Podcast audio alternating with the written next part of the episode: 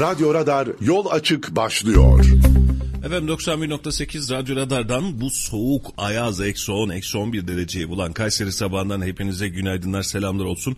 Bugün de yol açık programına başladık. Ben Mustafa Bayram. Ben Melih Kamış. Bugün de saat 9'a kadar sizlerle birlikte günü, gündemi ve dünü değerlendirmeye çalışacağız. Ee, şehri değerlendirmeye çalışacağız. Ülkeyi, ekonomiyi değerlendirmeye çalışacağız. Birazcık daha haberlerden haberdar edeceğiz. Kısa haliyle biraz sohbet edeceğiz. Ve saat 9'a kadar haftanın son gününde sizlerle birlikte olacağız. Haftanın son gününde mi? Yanlış yapmayayım. Evet, evet. Perşembeyi cuma, cumayı perşembe yapıyorum bazen. Efendim hayırlı cumalarınız olsun. Allah dualarınızı ve ibadetlerinizi kabul etsin. Ee, inşallah hayırlı haberlerle gelen de bir cuma olmuş olur. Cumanız da şimdiden mübarek olsun. Hepiniz hoş geldiniz, sefalar getirdiniz. Ee, efendim dün e, ülke gündeminde ekonomi yine başroldeydi her zaman olduğu gibi ama bu kez ekonomi farklı bir ters köşe yaptı. E, dün yayında da konuşmuştuk faiz indirimi gelir mi gelmez mi? Her ne kadar borsanın yorumundan, borsanın rakamlarından dün evet faiz indirimi gelmeyecek gibi. Ama gelirse de şaşırmayız ne olacağı belli olmaz de, dediğimiz dakikalarda noktalarda saat 14 itibariyle açıklanan kararla faiz indirimi yapılmadı. Yani faiz sabit bırakıldı faize dokunulmadı. Hal böyle olunca piyasada bunu pozitif olarak algıladı tamam faiz indirimi yoksa birazcık daha biz gevşeyebiliriz, rahatlayabiliriz kıvamına geldi. E, ve dün e, sabah ve dün itibariyle düşüş seyrine giren dolarda şu an serbest piyasada 13.44, Euro'da 15.23 gibi bir fiyat söz konusu. Bu da vatandaşı, alıcıyı, satıcıyı birazcık daha rahatlattı. En azından bir sonraki aya kadar e, tamam faiz indirimi yok biraz daha kendimize gelebiliriz. Dolar bu civarlarda kalabilir haline getirdik. Hepimize hayırlı uğurlu olsun. Hayırlı olsun. Dün biz bunun yayında da konuşmuştuk ne olur ne biter diye. Borsalar aslında sabit tutulacağı yönünde devam ediyordu ama herhangi bir sürpriz kararı olursa tabii biz de bunun için artık şaşırmayız da demiştik. Ama borsaların da tahmin ettiği gibi oldu. 14 seviyesinde sabit tutuldu ve denge de çok fazla değişmedi Aynen. döviz kurlarında. Ve 13.44 artık 13 bandında 14 bandı arasında doların gidip geldiğini bir ay daha görebileceğiz. Çok sürpriz bir olay olmadık. Evet. Aynı zamanda dünün güzel haberi en azından şu saatler itibariyle böyle 88 dolara çıkan uluslararası piyasadaki Brent petrol fiyatı şu an itibariyle 86 dolar 90 sent yani 87 dolar civarına düşmüş. Eğer bu mantıkla devam ederse muhtemelen önümüzdeki hafta başında indirimler görme ihtimalimiz var. Tabii ki doların da 13.40'lardan 13.20'lere filan düşmesi de bizi bu anlamda rahatlatacak belki birazcık daha ama çok büyük indirimler değil kısmi indirimler görme şansımız var. Akaryakıt fiyatlarında da tabii biraz önce söylediğin gibi yeni güncellemeler, yeni gündemler gelmezse işte e, Rusya-Ukrayna e, kapımızda olan bir saldırı savaş e, durumu var. Hemen dibi, dibimizde Karadeniz'de komşu olduğumuz bir ülke. Tüm dünyayı ilgilendiriyor. Herkes el tetikte e, böyle gözler e, dürbünde bekliyor ne oldu ne olacak acaba diye. Herkes bir e, telaş içerisinde alanla alakalı. E, uluslararası alanlarda bu tür oluşabilecek dertler ve sıkıntılar bize de e, ne yazık ki kur bazında negatif olarak bugüne kadar yansıdı. Bundan sonra da muhtemelen yine kur bazında negatif olarak yansıtılabilecek eylemler. Çünkü bir yerde savaş çıkması bizi rahat ettirmeyecek. Muhtemelen e, bunun karşılığında bir e, farklı nokta çıkabilecek. E, beklemek lazım, sabretmek lazım. E, pozisyonu tek noktadan almamak lazım. Ama biraz önce dediğim gibi faiz indirimi neticesinde, faiz indiriminin olmaması neticesinde en azından Şubat 20'ye kadar olan takvimde bir nebze daha nefes aldık. Bir, bir nebze daha rahatladık. Ülkenin ekonomik sisteminin oturması için de çaba sarf ediliyor ve bekliyoruz bunun sonuçlarının ne olacağını da bekliyoruz tabii ki. Bununla ilgili Ukrayna kriziyle ilgili gerilim devam ederken Cumhurbaşkanı Erdoğan da komşularımız için kayıtsız kalmadı. Hı hı. Bir açıklaması var. Cumhurbaşkanı Erdoğan'ın derinleşen Ukrayna-Rusya gerginliği ile ilgili temennimiz o ki bir an önce Sayın Putin'le Zelenski'yi bir araya getirebilmek ve yüz yüze bir görüşme yapmalarını temin etmek sözlerine Kremlin'den de bir yanıt geldi. Şu an için herhangi bir şey yok. Bir hazırlık çalışmamız da yok dediler. Yani görüşmek de istemiyorlar e, Rusya kafayı taktığı pozisyonlarda genellikle diyalog kapılarını çok hızlı kapatabiliyor. Kenara sıkışmadığı sürece de e, çok rahatlıkla hareket edebiliyor. Hareket tarzında geliştirebiliyor. E, özellikle Kırım'ın ilhak edilmesi, Ukrayna'ya karşı olan saldırgan tutum. Çünkü Ukrayna'da Kırım'da hala hak iddia ediyor. Çünkü kendi toprağıydı, kendi parçasıydı. E, bu e, gürültü bir uzun bir süre daha gündemde kalacak gibi. E, hatta dahasını söyleyeyim Suriye e, şey e, Suriye evet ve aynı zamanda Kırım hemen hemen eş zamanlı devamlı olarak karşılıklı olarak ülkelerin birbirlerine verdiği cevaplar. Yani e, buradaki aldı verdi ve satranç oyunu bir günlük birkaç günlük bir satranç oyunundan ibaret değil. E, o günlere eğer vatandaşlarımız sevgili dinleyicilerimiz hatırlarlarsa o günlerde Suriye üzerindeki oluşturulmaya çalışılan IŞİD baskısının karşılığında e, Ukrayna'da e, Kırım'ın ilhakı söz konusuydu. Beraberinde yine Rusya farklı bölgelerde yaptığı operasyonlarda Suriye'de de varlığını göstermeye başladı. E, masada ve sahada farklı oyunlar var ve Rusya kendi coğrafyasına yakın olduğu için bu tür bölgelerdeki hareket tarzını birazcık daha hızlı ve birazcık daha agresif hale getirebiliyor. Dahası Rusya'nın çok uzun dönemdir belki de e, bu beyaz Rusya dönemi büyük Rusya döneminin sonrasındaki dönemlerdeki en atak en ben buradayım dediği günleri ve gündemleri yaşıyoruz. E, ve kendini e, gerek enerji piyasasındaki varoluşuyla Avrupa Birliği'ne karşı doğal gaz kapılarını açmasıyla gerekse elindeki kaynaklarla yeterlilikle ve kendi silah sanayisinin de e, kendi üretim sanayisinin de ve yeterliliğiyle e, şu an dünyaya bu anlamda çok rahatlıkla kafa tutabiliyor ve Rusya e, son yıllardaki belki de son 50 yıldaki en parlak dönemlerinden bir tanesini yaşıyor. E, böyle bir süreci var. E, tabii daha önce Amerika ile e, başa baş mücadele ettiği dengeleri oturtmaya çalıştığı bir soğuk savaş dönemi var. Vatandaşlarımız yaş itibariyle müsait olanlar hatırlayacaktır. Her gün ya ne oluyor ne oldu acaba Beyaz Rusya böyle oldu. Rusya SSCB o zaman Sosyalist Sovyetler Cumhuriyetler Birliği dağılmamıştı parçalanmamıştı da o zaman tüm topraklarda elindeydi. Ve bu e, tondan bir anda çöküşe geçmişti. Yani ciddi anlamda Rusya'nın çok uzun dönem sesini duyamadığımız zamanlar oldu. Ama Putin'in bu yaşlı kurtluk döneminde belki de dünyaya karşı kafa tutması, gelişmeleri yakından takip etmesi, savaş olabilecek ya da kargaşa olabilecek e, coğrafyalarda Rus e, Amerika lehine olabilecek tüm pozisyonlarda masada bulunması ve kendi lehine çekmeye çalışması e, bir anlamda Rusya için takdire şayan bir gelişme olarak ortaya çıkıyor. Şu an Ukrayna krizinde de aynısını görüyoruz. Rusya her türlü tehdit gelmesine rağmen Rusya bu anlamda çok e, kararlı ve çok da umursamaz bir tavırda. Çünkü kendi yeterlilikleri, kendi öz kaynakları bir anlamda onu da rahat ettiriyor. E, tabii ki tacizler olmuyor, ekonomik tacizler olmuyor mu? Tabii ki oluyor. Oldu da bugüne kadar. E, bunun de, de, tarihsel derin analizini birazcık daha çalışıp aslında e, vatandaşlarımızla, dinleyicilerimizle de paylaşabiliriz. Mesela en yoğun zamanlarda, en güçlü zamanlarda e, bir anda petrol fiyatlarının al aşağı yapıldı. Suudilerin petrol fiyatlarının al aşağı çekilip Rusya'nın batış noktasına çekildiği e, dönemler de var. E, çünkü Rusya'nın o zaman en büyük kaynaklarından bir tanesi petrol kaynaklarıydı. Ama şimdi var olan doğal gaz kaynakları zaten en büyük sancıyı da bu yaşatıyor. Doğal gaz kaynağı var. Avrupa'ya, Türkiye'ye dahil olmak üzere doğal gazı Rusya üzerinden alıyorsunuz. E, Avrupa'nın kendi doğal gaz kaynakları yok. E, mesela bir başka bakış açısıyla da e, Avrupa Birliği ve dünya Rus Rusya bu anlamda doğal gaz akışı konusunda mahkum kalmış durumda. Hani alternatif enerji çözümlerini ya da altyapı çözümlerini yapamamış durumda. Hatta bir başka konuda şu ki Suriye'deki özellikle bizim de bulunmuş olduğumuz o kuşak üzerindeki en büyük savaşın sebepleri de Rusya için bu doğal gaz geçiş hattını ve oradaki kaynakların Avrupa'ya ulaşımını engellemeye çalışmak.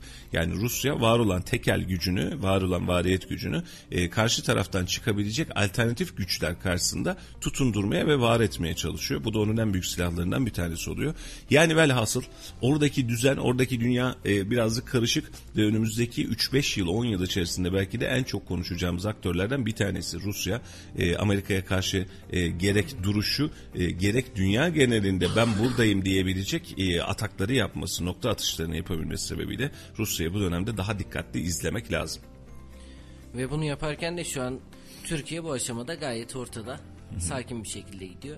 Tabi bundan sonra ne olacak? Brent petrolde bir fiyat artışı var 2 dolarlık. Benzine akaryakıta zam gelir mi bilmiyoruz ama bu hemen komşularımızda gelişen olaylar bizleri de hem petrol olarak hem akaryakıta gelecek zamlar olarak etkileyebilir. Tek temennimiz en kısa zamanda barışın bulunması ve o bölgede de barış içerisinde yaşamaları diyelim.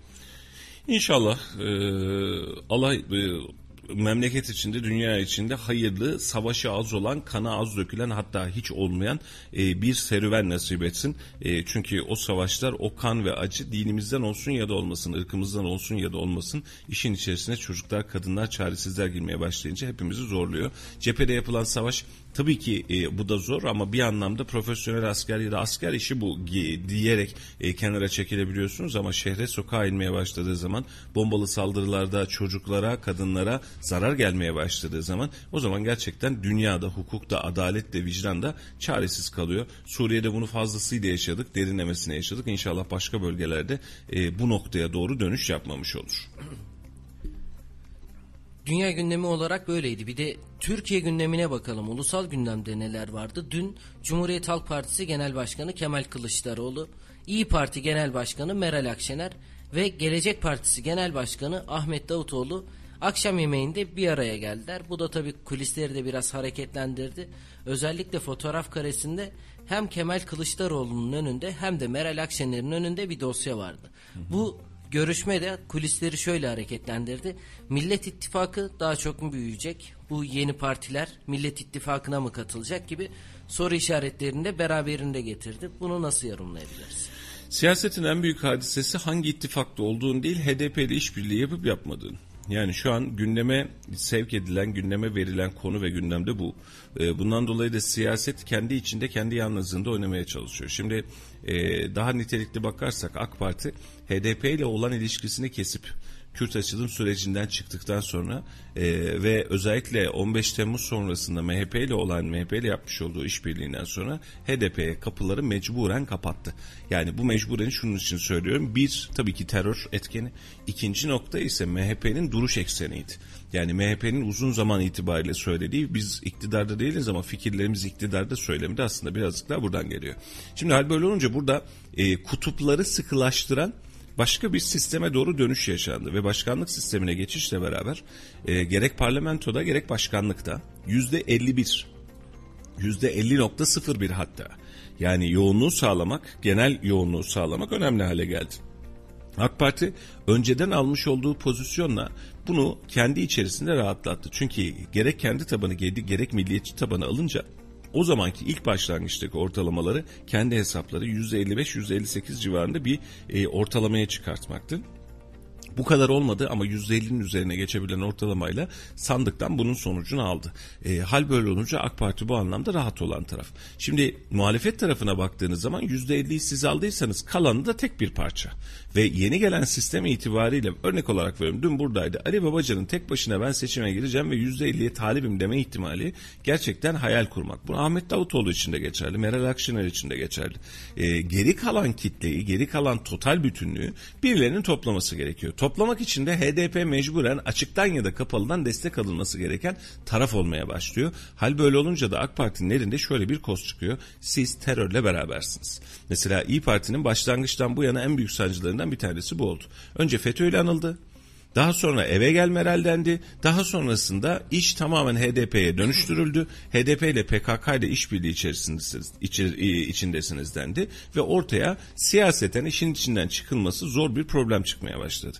Şimdi e, bu ittifakın güçlenmesi adına düşünülecek tablo eğer şuna doğru dönerse bence çok başarılı bir iş olur. HDP'siz, açıktan kapalıdan HDP'ye destek vermeyen tamamen HDP'siz bir ittifak modeli ya da bir parti modeli çıktığında bu iş herkes için daha rahatlatıcı olacak. Ama bu da matematiksel olarak şu dakika itibariyle çok mümkün görünmüyor. Ama ilerleyen günlerde kan kaybı devam edecek olursa HDP'siz de %51 alınabilir mi acaba'nın belki bir algoritması çıkabilir. Şimdi burada Melih'ciğim e, bir başka sancı şu e, bu pozisyona kitleyen bir sistem var. Sistem sizi buraya kilitliyor. Ve bunun içerisinde algı da sizin elinizde değil. Yani muhalefet için söylüyorum bunu. Algı sizin elinizde değil. Algı hükümetin elinde. Çünkü basın, medya, kuruluşlar vesaire bunların tamamında kendi güçleri var. Bunun için de algıyı siz ne kadar bağırırsanız, ne kadar haklıyım deseniz de eğer hükümet sizin haksız olduğunuzu göstermek istiyorsa çok küçük algı operasyonlarıyla bunu çok rahatlıkla yapabiliyor. Bugüne kadar da yapmışlıkları var. Ee, bundan dolayı muhalefetin e, başka şansı, başka alternatifi, başka yaşam alanı yok. Yani kısacası şu ya bu iktidara razı olacağız ya da muhalefetin oluşabilmesi için HDP'li muhalefete razı olacağız. Dünkü tabloda ben de o fotoğrafı gördüm. İşte Ahmet Davutoğlu ile oturup konuşmalarda. Yarın bir gün diğerleriyle de konuşulacak. Bir başka nokta da şu. Şimdi sağ ve sol cenahın ikisinin de kendi içinden karşı tarafı yıkmak, yıpratmak ve oy oranını değiştirmek için oluşturduğu fraksiyonlar da var. Yani mesela AK Parti tarafından desteklenen, e, desteklendiği bilinen e, sol organizasyonlar var. Yani e, sol partiler var. Hakeza solun da desteklediği yani diğer grubun da desteklediği sağ organizasyonlar var. Seçime yaklaşırken herhangi bir sol diye çıkan partinin oy oranı çok büyük ya da küçük olsun ya da herhangi bir sağ olarak çıkan partinin ne tarafta duracağını bilmiyoruz. Şu an her biri muhalefet ama yarın bir gün bu partilerden küçük partilerden 3-4 tanesi çıkıp da ben AK Parti'nin yanındayım beraber bu ittifakın içerisindeyiz derse Cumhur İttifakı'nın içindeyiz derse nasıl çıkacağız bu işin içinden? Orada bir sistem kilitlenmesi var. Ama ben bu görüşmelerde yapılan icraatlerde gündemimiz çok çabuk değişiyor. Şimdi Evet. eski dönemi bazen hatırlatmaya çalışıyoruz. Eskiden nasıldı, şimdi nasıl diye ama bence 2022 siyaset yılı olacak. Niye 2022 siyaset yılı olacak? Erken seçim değil. 2023'te bir seçim yapılacak diyelim. İnsanlar 2022 yılında yapılan icraatleri hatırlayacak.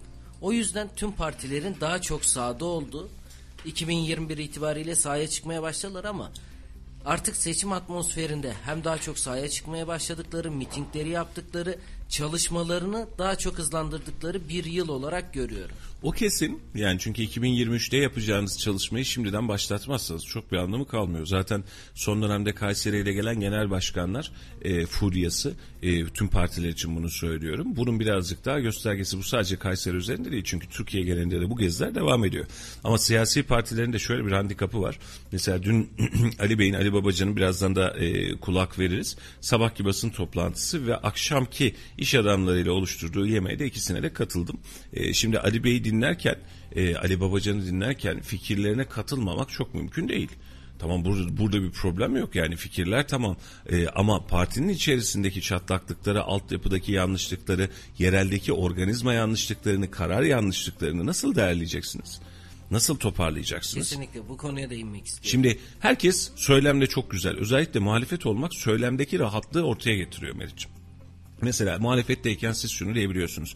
Meriç'im sizin maaşınız 10 bin liradan aşağı olmamalı ya da 800 dolardan aşağı olmamalı mesela örnek olarak veriyorum. Bunu diyebilirsiniz. Muhalefetteyken e, bekara kara boşaması kolay derler. Çok özür diliyorum bu laf içinde. E, ama bir, birazcık durum böyle. Muhalefette işlem çok rahat. Şimdi Ali Babacan üzerinde dünü değerlendirerek de en azından birazcık oradan da e, yol alalım. Eski e, bakan kuruculardan ekonomi var, dış politika var doğru mu? Bunların hepsinde birebir bulundu. E, şimdi dün basın toplantısının e, ki onda zaten arkadaşlarımız haberleştirilmiş. E, ilk sorularından biri buydu. Dedim ki ya ortada bir ekonomik sıkıntı var Ali Bey ama siz bunu ne kadar sürede düzeltebileceksiniz? Yani bu benim görüşüm şöyle e, bir iktidar değişikliği olursa bu sistemin değişmesi en kötümser ihtimalle 2-3 yılı alabilecek bir mali tablo bıraktı diye söylüyorum ve düşünüyorum. E, Ali Bey bizden daha ekonomist yani bakanlığını yaptı bu işin. E, kendisi diyor ki e, bir ay kadar diyor kadroların değişim süreci ve yapılanma süreci sürer. Ortalama 6 ay içerisinde biz bu krizi aşabiliriz diyor. Peki bu bugün için mi geçerli? 2023'te de geçerli olacak mı? Dün dündür bugün bugündür mü diyeceğiz? Nasıl düzelteceğiz? Bu umut çok güzel Meriç'im. Yani düşünsene biri, biri sana diyor ki bana oy verirsen 6 ay içerisinde eski refah dönemine yani eski rahat olduğun döneme dönüşebiliriz. Vaat çok güzel. Ali Bey de yapabilecek daha önce yaptıkları aşikar ama bir başka noktaya hemen şuradan geliyorum. Bunu bu söylemi oluşturabilmek ve bu iktidarı alabilmek için bir organizasyona ihtiyacım var. Yani net bir organizasyona ihtiyacın var senin. Peki bu organizasyon sende var mı? Yani altyapıda baktığımız şekliyle söylüyorum. Bu organizasyon altyapı sadece Kayseri için söylemiyorum. Tüm Türkiye üzerinde söylüyorum. Yani e, mesela insanları yanında görmek istediğin insanlar seninle beraber poz veriyor mu? Hükümete rağmen seninle beraber poz veriyor mu? Sen bir rüzgar bir dalga oluşturabildin mi? E, il yönetiminde eski kurucuların dahil olmak üzere o toplantıda bulunmamasını nasıl açıklarsın? Mesela kurucuların var. Buradaki eski il başkanların var. Sen daha iki yıllık bir partisin. İki yılın içerisinde üçüncü il başkanın. E dönüyorsun toplantıda ister istemez onları da görmek istiyorsun. Hani no, hani bir dostluk e, o da yok. E davet edilmiş mi belirsiz. E, söylemler yetersiz. Ali Bey için söylemiyorum bunu yönetim için söylüyorum. Söylemler yetersiz. Ali Bey tek başına tek kişilik dev kadro olmayacağına göre bunun arkasında söylemler de istiyor. Bu sadece Ali Babacan için geçerli değil. Ben tüm muhalefette kalan özellikle küçük hatta orta diyebileceğimiz tüm muhalefet partileri için aynısını söylüyorum.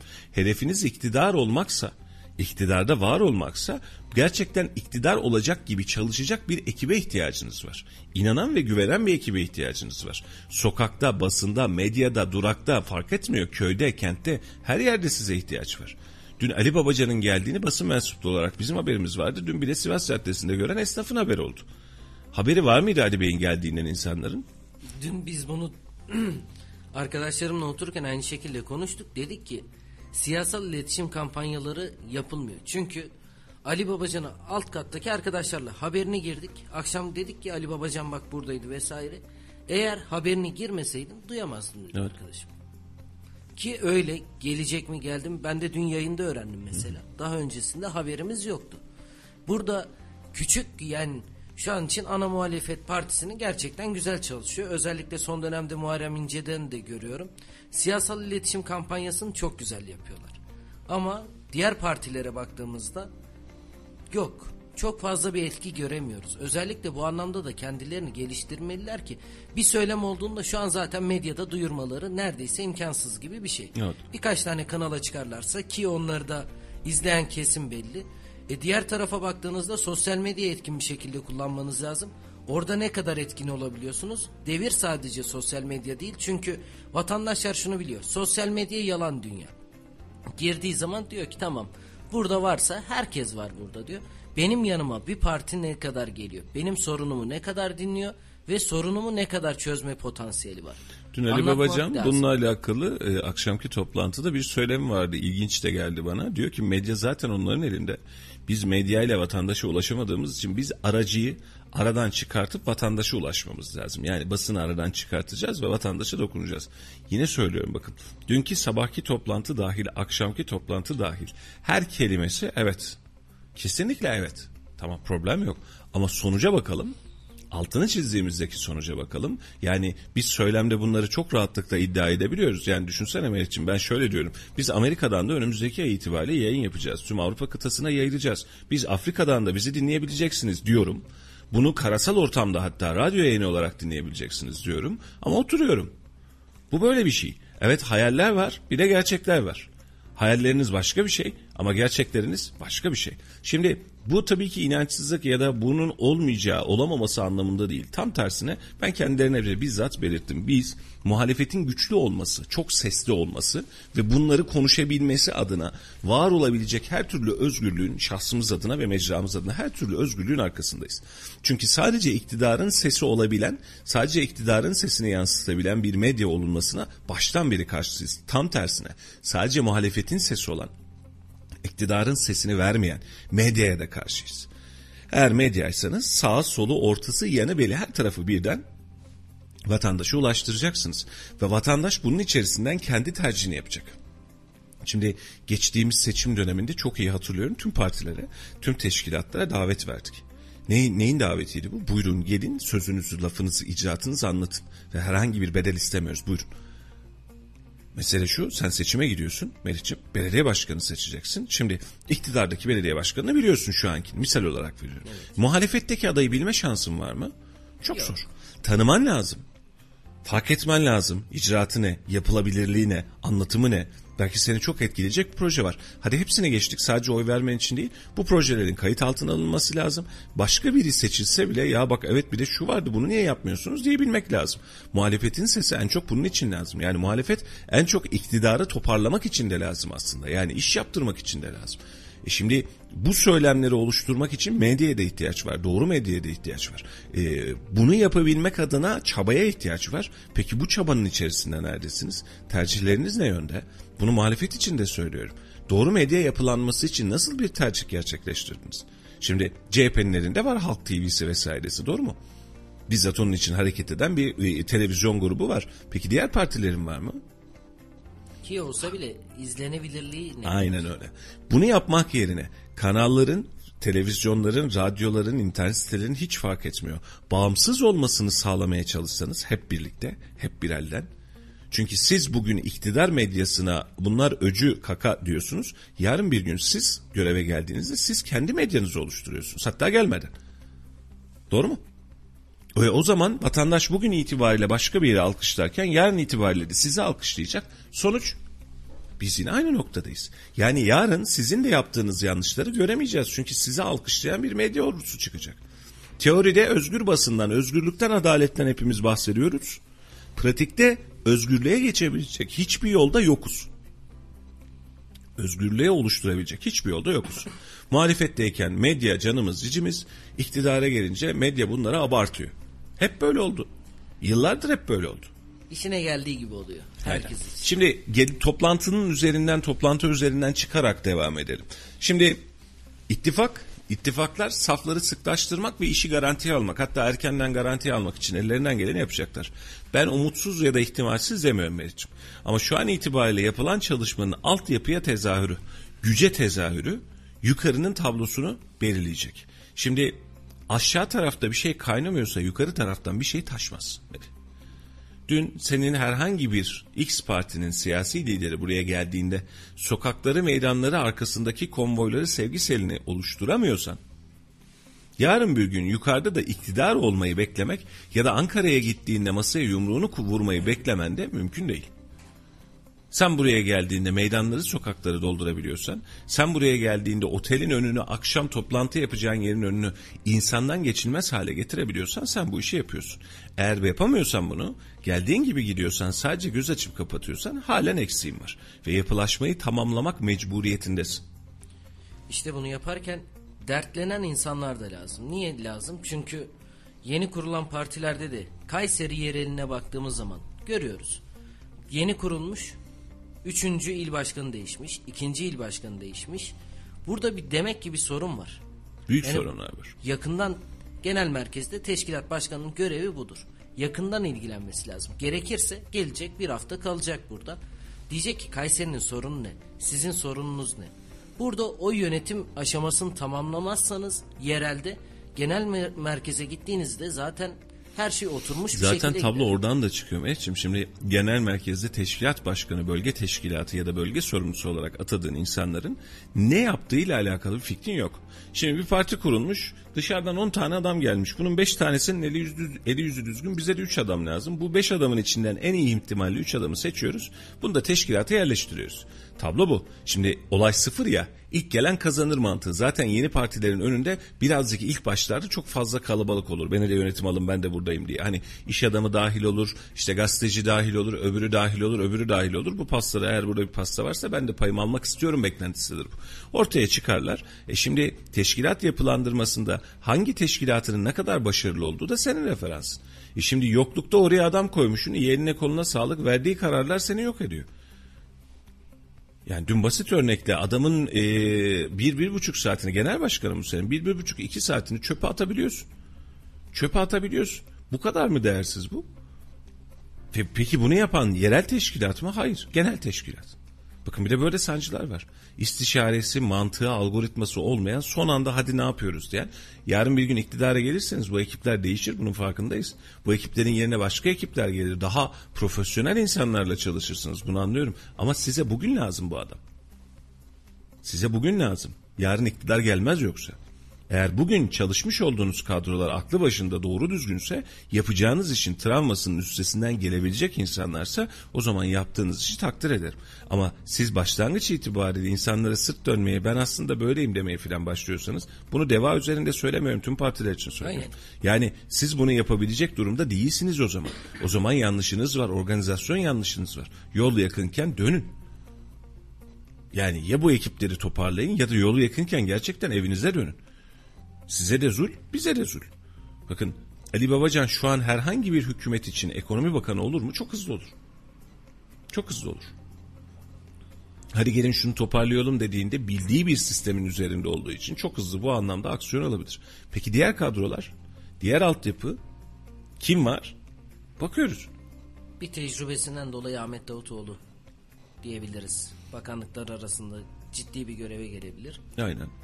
E diğerlerine baktığımızda kilitlenip kalıyoruz. Şu an yerel teşkilatlanmalara da Kayseri'deki yerel teşkilatlanmalara bakın. Şimdi MHP teşkilatı Adnan İnce Toprak sonrasında canlandı. Yeniden bir toparlanma süreci var. AK Parti teşkilatı gerek elindeki güç, gerek iktidar, gerek mahalleler vesaireler derken o zaten çözülmedi. Bak hani uçmadı Koşmuyor bir yerlere ama çözülmedi. Hala tabanda bir altyapı var. Yani e, sessizce bekleyen ne olacak acaba diye bekleyen, bana da bir gün lazım olur benim de buraya işim düşer diye bekleyen bir AK Parti tabanı var. Peki e, dönelim CHP'ye. CHP meydanda çok rahat. Adli önünde açıklama yaparken çok rahat. Yerel yönetimler şurasını burada yaparken çok rahat. Altyapıda ne var? Ki şöyle en yakın ortağı olduğu için söylüyorum iktidara. Mahalle teşkilatını AK Parti bütün mahallelerde kurmuş vaziyette. Artık il yönetimini konuşmuyoruz. Biz mahalle teşkilatlarının konuşulduğu bir dönem. Kayseri nezdinde baktığımızda ama iktidar iktidara yakın ol- olduğu için Cumhuriyet Halk Partisi'ne baktığımızda genel merkez geldiğinde çok güzel. Tüm programlar güzel. Biz Cumhuriyet Halk Partisi'nin Kayseri'de varmış diyoruz. Ama genel merkezdeki isimler gittiği zaman e, mahalleye bakalım, meydana bakalım. Cumhuriyet Halk Partisi'nden iz yok. Aynen. Olması için de parti yöneticisinin küçük olsun benim olsun demekten çıkıp büyük olsun hepimizin olsun demesi lazım. Paylaşması lazım. Ya bakın çok basit bir şey söyleyeceğim. Ee, dinliyordur muhtemelen şu anda da. Dün akşamki toplantıda Ali Babacan'ın masasında birkaç isim vardı benim tanıdığım, yakinen tanıdığım. Ee, bir tanesi Kemal Nakipoğlu'ydu. Bir tanesi Sema Karaoğlu'ydu. Bu ikisi de Kemal Bey eski CHP'nin il başkanlığını yapmış, vekil adaylığını yapmış. Sema Hanım belediye başkan adaylığını yapmış CHP'nin adaylarıydı. Masaya davet edilmiş çünkü bu bir tanıtım toplantısı hani davet edilmiş ve Ali Bey ile temasları var. Hani Ali Bey bir şey anlatıyor, onlar bir şey anlatıyor. Bir teklif vardır yoktur bu anlamda bahsetmiyorum. Hani ufacık bir selamlaştık ve çıktık. Yeniden de aramadım Sema Hanım'ı. Ee, ama burada Deva Partisi'nin toplantısında genel başkanla masaya oturabilen bu iki isim CHP'nin toplantısında bırakın genel başkanı, genel başkan yardımcısıyla aynı masaya alabildiniz mi? Ya da davet edildi mi? O bile. Genel başkanınızla oturup iki çift kelam edebildi mi, konuşabildi mi? Buraya geldiğinde. Ki Sema Hanım sadece parti yönüyle değil, yaptığı projeleriyle de Kayseri halkın tanıdığı bir isim. Aynen öyle.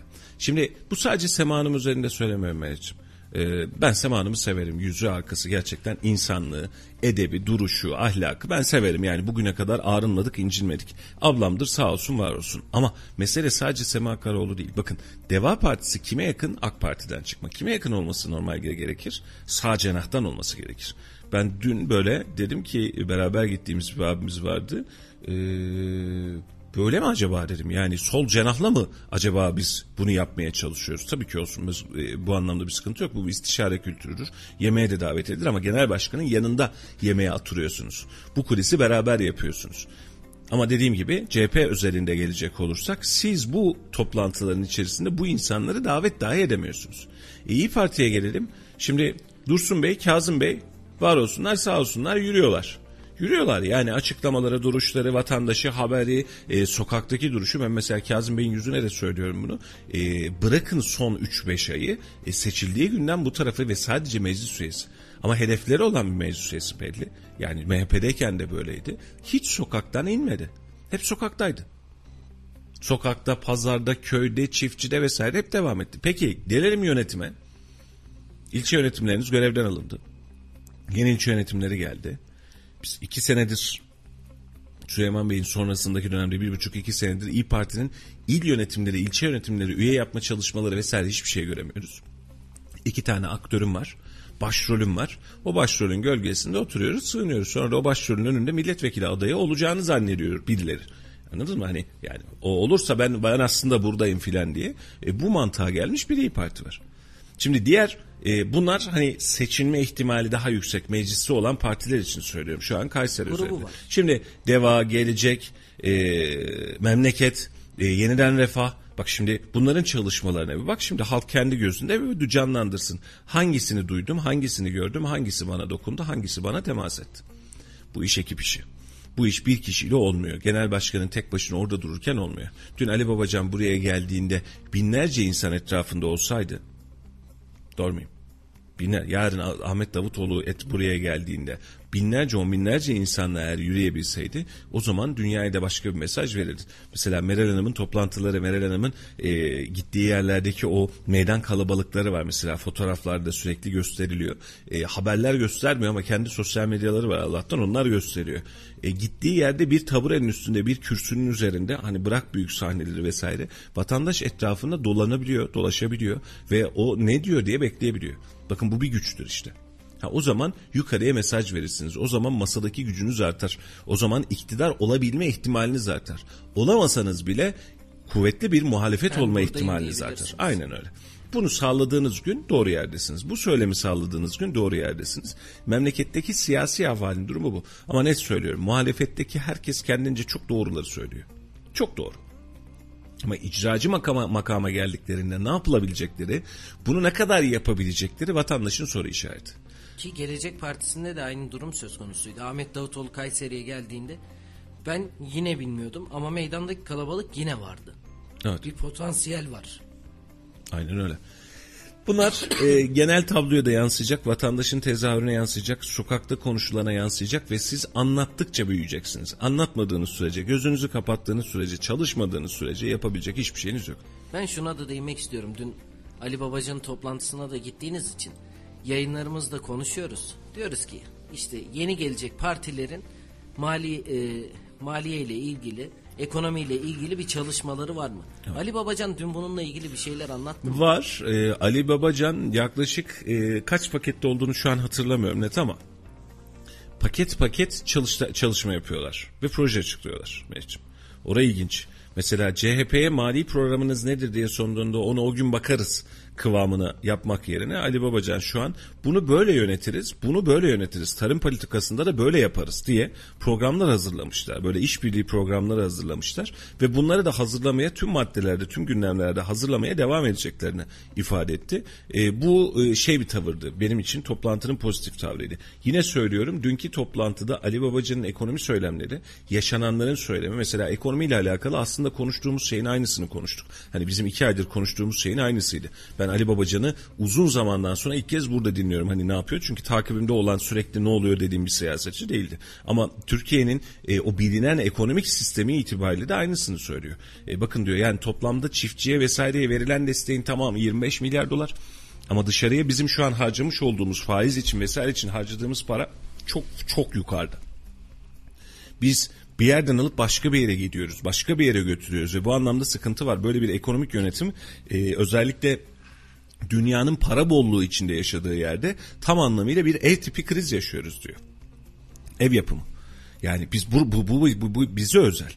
Ve insanlar işte e, Avrupa'da, Amerika'da vesairede merkez bankalarının para basması sebebiyle eksi faizle neredeyse para alabilirken yani bedavaya para alabilirken biz ülkemizdeki herhangi bir iş adamı %25 ila %35 arasındaki faizle e, para almaya çalışıyor. Bu da bizim eksiğimiz ayıbımız hani tam üretecekken tüketecekken bu piyasadaki para bolluğundan faydalanacakken biz kendi içimizde bir ev tipi kriz çıkarttık ve bu krizde cebelleş oluyoruz ve e, anlattıkları maliyetleri ve süreçleri istersen hatta e, Hüseyin'cim müsaitsen bir e, Ali Bey'in Ali Babacan'ın haberini de bir alalım kendisinden de dinlemiş olalım. Bunu çok rahatlıkla açıklıyor ve bunu açıklarken de modelinin ne yapacağını nasıl gideceğiyle de alakalı net elinde verileri var. Yani karanlıkta göz kırpmıyor. Ben bugün gelirsem geldiğimde söylerim şimdi söyleyemem demiyor. Hatta açık açık şunu da söyledi. Dedi ki birileri çalacakmış keşke çalsalar dedi. Yani keşke çalsalar keşke yapsalar. Bunu çalmak kopya çekmek bile ayrı bir marifet ister. Keşke yapabilseler biz de ülkemiz için en azından mutlu olabilsek dedi. Bu da yani benim için pozitif yaklaşımlardan biriydi. Eğer hazırsa bir istersen Ali Babacan'a dönelim. E, ardından da ufak bir reklam arasına girelim Ali Bey'den sonra. Hem reklam arasından sonra aynen. E, ardından yeniden buradayız. Zaten epey bir konu var. Ee, sorulan. Teşekkür ederim öncelikle. Bu bize sık sık soruluyor. Ya durum çok kötü. Bunu toparlamak ne kadar sürer diye. Biliyorsunuz e, Türkiye şu son 20 yılda e, üç tane önemli kriz yaşadı. Bunlardan bir tanesi 2001-2002 krizi. İkincisi 2008-2009 küresel krizi ve bunu Türkiye etkiledi. Üçüncüsü de şu son 2017-2018'den itibaren yaşadığımız böyle dalga dalga gelen krizler dönemi. Bizim 2001-2002 krizindeki tabloya baktığımızda şöyle bir e, gerçekten 20 tane banka bakmıştı.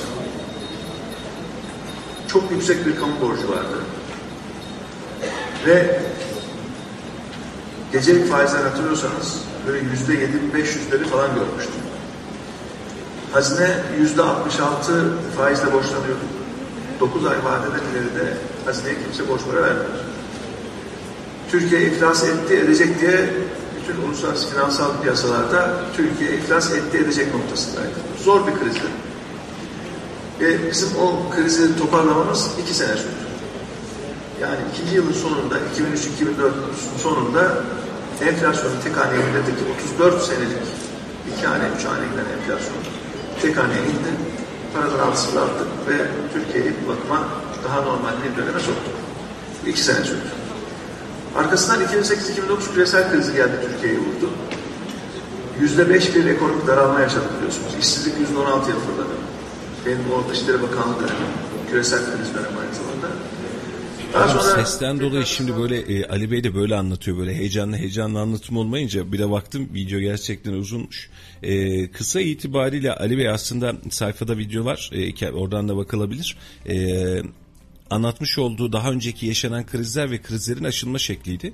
E, ve beraberinde yeni dönemde yaşanan krizin tam olarak bir ev tipi kriz olduğunu, e, yerelde oluşturulmaya çalışılan, yerelde oluşturulan bir kriz olduğunu e, ve beraberinde yaşanabilecek durumları ve yaşanabilecek gelişmeleri çok hızlı reaksiyon olarak atabileceğini söyledi. Sorduğumuz sorunun cevabında da bu böyleydi. Yani ne kadar bu sürede bu krizi atlatabilirizin hesabını yaptık. E, kendisinin söylediği bir ay ortalama olarak bizim bir e, yapılanma sürecimiz oluşur sadece personel vesaire bunların sıkılaşma süreci ortalama 6 aylık tablo içerisinde de bu işi bitirebiliriz dedi. E, bu anlamda e, bilginin devamı ve videonun tamamını Kayseri Millet'ten ya da Kayseri Radar'dan vatandaşlarımız takip edebilir. Ses böyle uzun uzun ve uzun olunca biz baktık programı yiyeceğiz. Onun için kusurumuza bakmayın. Şimdi isterseniz ufak bir reklam arasına gidelim. Reklam arasının hemen ardından yeniden buradayız. Bir yere, bir yere ayrılmayın. Radyo Radar yol açık devam ediyor. Efendim yeniden hoş geldiniz, sefalar getirdiniz. E, Radyo Radar'dasınız, 91.8'desiniz. Saat 9'a kadar olan e, yayınımızda devam ediyor Melih ile beraber. Günü gündemi ve e, Kayseri'de memlekette olanları değerlendirmeye çalışıyoruz. Siyasi partilerden, ittifaklardan, ittifakların başarısından ve dünkü e, Ali Babacan'ın Kayseri ziyareti ve Kayseri ziyaretinden çıkanlardan bir miktar daha bahsetmeye çalıştık. Yayınımızın ilk bölümünde ve ikinci bölüm itibariyle gelelim yeniden gündemimize Melih'ciğim. Gündemimizde neler var? Dün paylaştığımız bir haberimiz de vardı. BOTAŞ 10 günlük bir bakım çalışması nedeniyle doğalgaz çalışmalarına e, kesinti yaşanabileceğini duyurdu. Bunu haberde Ama vatan... BOTAŞ İran'dan kaynaklı kesinti yaşayacak Irak, ama Türkiye büyük bora hattında e, vatandaşlar üzerinde de kesinti var mı? sanayideki e, doğalgazlara kısıtlamalar gelecek sadece. Hmm. Çünkü bir bakım kaynaklı olduğu için biz gerekli çalışmalarımızı yaptık. Teknik bir herhangi bir sıkıntımız yaşanmayacak. Evlerde kullanılan çalışmalarımız, doğalgazlarınız aynı şekilde devam edecek diye açıklama yaptı ama sanayide kullanılan doğalgazlara kısıtlama getirecek. Açıklamasında hemen kısaca okuyalım. Vatandaşlarımız niye kesiyormuş da demesin. Ülkemize Gürbulak Ağrı giriş noktasında sağlanan doğalgazın İran tarafındaki doğalgaz iletim hattında meydana gelen bir arıza nedeniyle 20 Ocak tarihinden itibaren 10 gün süreyle yapıla, yapılamayacağını bildirmiştir. Arızanın daha kısa sürede giderilmesi için İranlı muhataplarımız nezdinde gerekli girişimlerde bulunulmuş ve konu hassasiyetle takip edilmektedir. Elektrik ve doğalgaz sistem dengesinin korunması amacıyla yüksek tüketimi olan sanayi tesisleri ve elektrik santralleriyle sınırlı olmak ve kesinti planları önceden bildirilmek suretiyle doğalgaz tüketiminde kısıtlamalar yapılacaktır ifadelerine yer verildi açıklamada. Dün akşam saatlerinde Kayseri için bir başka gelişme vardı. Ee, onu özellikle geçmek ve belirtmek isterim. Ee, Hürriyetçi Eğitim Sen kurucularından ve Genel Başkan Yardımcısı Ali İhsan Öztürk. Dün akşam e, akşam saatlerinde bir e, saldırıya e, kurban gitti e, ve kendisi yaralandı. Dün e, akşam saatlerinde arkadaşlarımız alandaydı. Bununla alakalı haberleri geçtik. Bugün de Ali İhsan Bey inşallah Allah'tan mani gelmezse görüşeceğiz. Kendisinin sağlık durumu iyi e, ama yapılan saldırı bir sendikaya e, bir sendika başkan yardımcısına ya da eski bir sendika başkanının olması bizi fark ettirmiyor. Yapılan bir saldırı var. E, Ali İhsan Hocam da bir öğretmen aynı zamanda. E, iyileri kötüleri taraf olduklarınız ve olmadıklarınız vardır. Bunlara hiçbir itirazımız yok.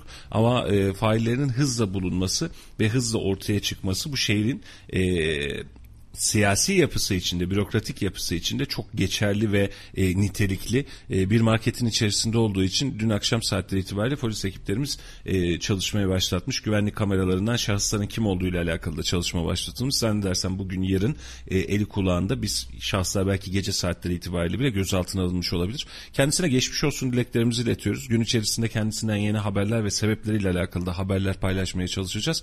E, ama Ali İhsan Öztürk e, Kayseri'nin bilinen e, sert çıkışlarıyla bilinen, agresif çıkışlarıyla bilinen ama e, kendi şahsına münhasır e, ilginç karakterlerinden bir tanesidir. E, bu insanlara da bir bu anlamda e, kontrol e, yani şöyle söyleyeyim destek olmak lazım. Yani şöyle siz hiçbir şey yapmazken evinizde otururken birileri sendikalar, birileri dernekler, birileri vakıflar kurmaya çalışıyorsa, siyasetin içerisinde hareket etmeye çalışıyorsa mutlaka ki yanlışları doğruları olacaktır. Ama buna rağmen siz siyasi olarak ya da süreçsel olarak yapabileceğiniz cevapları, yapabileceğiniz reaksiyonları şiddetle e, bu tür suikastlerle, girişimlerle gerçekleştiriyorsanız şehirde de buna sahip çıkılmıyorsa şehrin hiçbir aydınlığın kalmaması anlamına gelir. Bu gazeteci için de geçerli, siyasetçi için de geçerli, sendikacı için de geçerli. Bunun için bu insanlara sahip çıkmanın önemli olduğu kanaatindeyim. E, tabii ki suçun sebebini ve oluşma sebebini bilmiyoruz. Yani bu anlamda net bir yorum yapma şansımız yok. Bu bahsettiğimiz sebepler eğer sendikal haklar, sendikal sebep ve bu süreçten kaynaklan, kaynaklıysa, mütevelliyse e, bu anlamda duruşumuz çok net olmalı. Memleketçe duruşumuz çok net olmalı ama yarın bir gün ki zannetmiyorum Ali Sen Bey de hani dünkü beyanlarında görmemişti zaten kafasına darbe almış ve bayılmış. E, süreç itibariyle başka bir sebeptense de bu da önümüzdeki günlerde ortaya mutlaka çıkacaktır. E, bugün de Ali Sen Bey'de de e, muhtemelen detaylarını alırız. Bunun da bilgilerini vatandaşlarımıza paylaşırız. E, ama mantık, e, rahatlık e, şehrin bu insanlara sahip çıkmasıyla ancak mümkün. Çünkü birileri hareket ederken ama hareket ediyormuşsun görmüşün gününü derseniz yarın önünüze hareket edecek kimseyi göremezsiniz, bulamazsınız. Sonra da vahdüh edersiniz. Başkalarının elinden, ocağından da kurtulamazsınız. Ali İhsan Bey'e yeniden geçmiş olsun dileklerimizi iletiyoruz ve saldırıyı da e, bu anlamda ne olursa olsun, sebep ne olursa olsun yapılabilecek şiddet saldırısının her türlüsünde hem karşısındayız hem de kınıyoruz. Hem şiddet olarak hem de asayiş olayları olarak son dönemde zaten bunun haberlerini de geçiyoruz gördüğümüz tablo kadarıyla geçtiğimiz günlerde Hunat'ta bir olay olabiliyor. Adliyenin önünde bir olay olabiliyor. Bugün de şiddetle karşımızda böyle bir asayiş olayı. Çok geçmiş olsun. Yani sendika başkanı olmasa bile bir vatandaşa bile yapılsa yani saldırı saldırıdır, çirkindir. O yüzden her türlüsüne karşıyız. Aynen öyle. Ee, şehrin bu anlamda daha e, sakin, daha huzurlu olduğu günlere geçmek isteriz. Bir başka konu daha var. E, gündemde sayfada baktığım için e, beni de rahatsız etti yeniden. E, vatandaştan mesaj gelmiş dükkanından girip merdivenini çalan insanın bulunmasıyla alakalı sayfada mevcut. E, hırsızlığın şekli şemali gerçekten çok fazla değiştirmek için ve hiç iyi gitmiyor. Yani bunu hep konuşuyoruz, hep konuşuyoruz, hep konuşuyoruz, hep de konuşmaya devam edeceğiz. Dün sokak röportajımızda da vardı hatırlarsın bir dayımızın da aynı hadisesi vardı. Sayfada yine bir başka mesajımız vardı mesela evi darma duman ederek çıkan insanların mesajı. Biz Oyuncak bu... arabayı çalan vardı. Aynen öyle. Şekilde. Yani biz bu hengamenin içerisinden çıkamazsak, çıkamazsak şehirdeki güvenlikten, asayişten, rahatlıktan bahsetme şansımız yok. Açık söylüyorum, tüm yetkililer için açık söylüyorum. Gerek bunun kanuni şartları, gerek kanuni düzenlemesi, gerek adli makamlar ve polis makamlarımız tarafından bu işteki hareketlilik bizim için aşırı derecede artık önem taşıyor bu basit, adi, niteliksiz ve gerçekten artık herkesin midesini bulandıran hırsızlık engelmesinin sonuna gelmezsek biz bu şehirde yaşayamayacak hale geleceğiz. Bakın yeniden söylüyorum yaşayamayacak hale geleceğiz. Hiç kimse malım güvende değil derken ortada bir devlet olmaktan, millet olmaktan, hukuk sisteminden ya da adalet sisteminden bahsedemez.